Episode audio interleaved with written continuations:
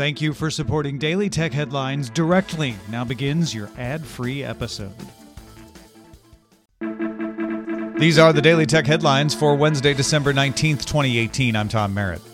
Microsoft will bring a feature to Windows 10 Pro and Enterprise next year called Windows Sandbox. When virtualization is enabled in BIOS, users can isolate an app to the sandbox so it can't affect the rest of the system, giving you a safe way to try out executables. When you're done, the 100 megabyte sandbox is then deleted. The feature will be available for testing in build 18305. The New York Times alleges Facebook provided access to user information to hundreds of tech companies like Microsoft, Netflix, and Spotify without user permission.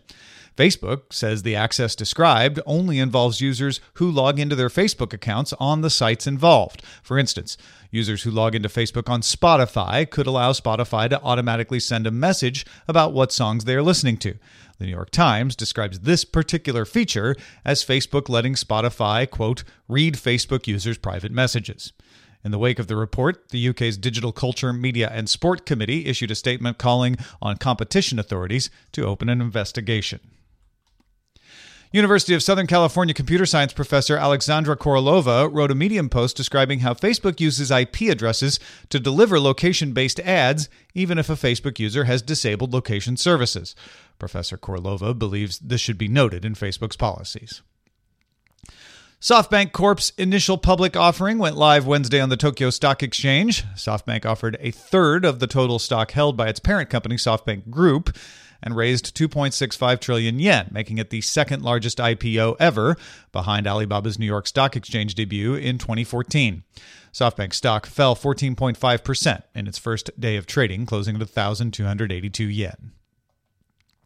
Haitham El Sharkawi is suing the U.S. government after being detained at LAX airport when he declined to unlock his cell phone. The U.S. citizen was on his way to Saudi Arabia on Hajj and was pulled aside by customs officers for additional screening.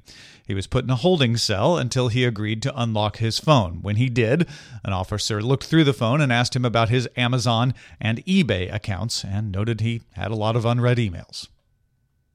Tuesday night, Elon Musk demonstrated a car modified with retractable tracking wheels, traveling at around 44 miles an hour for 1.14 miles in a test tunnel. Musk believes he can make the technology work at 150 miles per hour over longer distances. He would like to create a system of tunnels under cities with a combination of private and autonomous cars providing transportation. The Financial Times reports that Chinese bike sharing company Ofo has cash flow problems and is considering applying for bankruptcy. Ofo has raised $2.2 billion on the promise of its large bike sharing operations worldwide. Chinese bike sharing company Mobike recently sold to one of its shareholders, and China's Blue Gogo recently went bankrupt as well. The bike sharing model has often been used as a basis for electric scooter companies. Finally, Anthony Levandowski once worked on Google's autonomous cars, then formed a trucking based company called Otto that was bought by Uber. However, Levandowski was accused of taking trade secrets from Google to Uber and eventually fired by Uber. Now, Levandowski is announcing his new venture, Pronto.ai, which aims to provide advanced driver assistant technology to Class 8 heavy duty trucks. Pronto recently tested its technology on a Toyota Prius, which drove 3,100 miles without human intervention. The technology is an add on and does not use LiDAR. Pronto says it will announce its first customers in the first half of 2019, with its system selling at $5,000 per truck.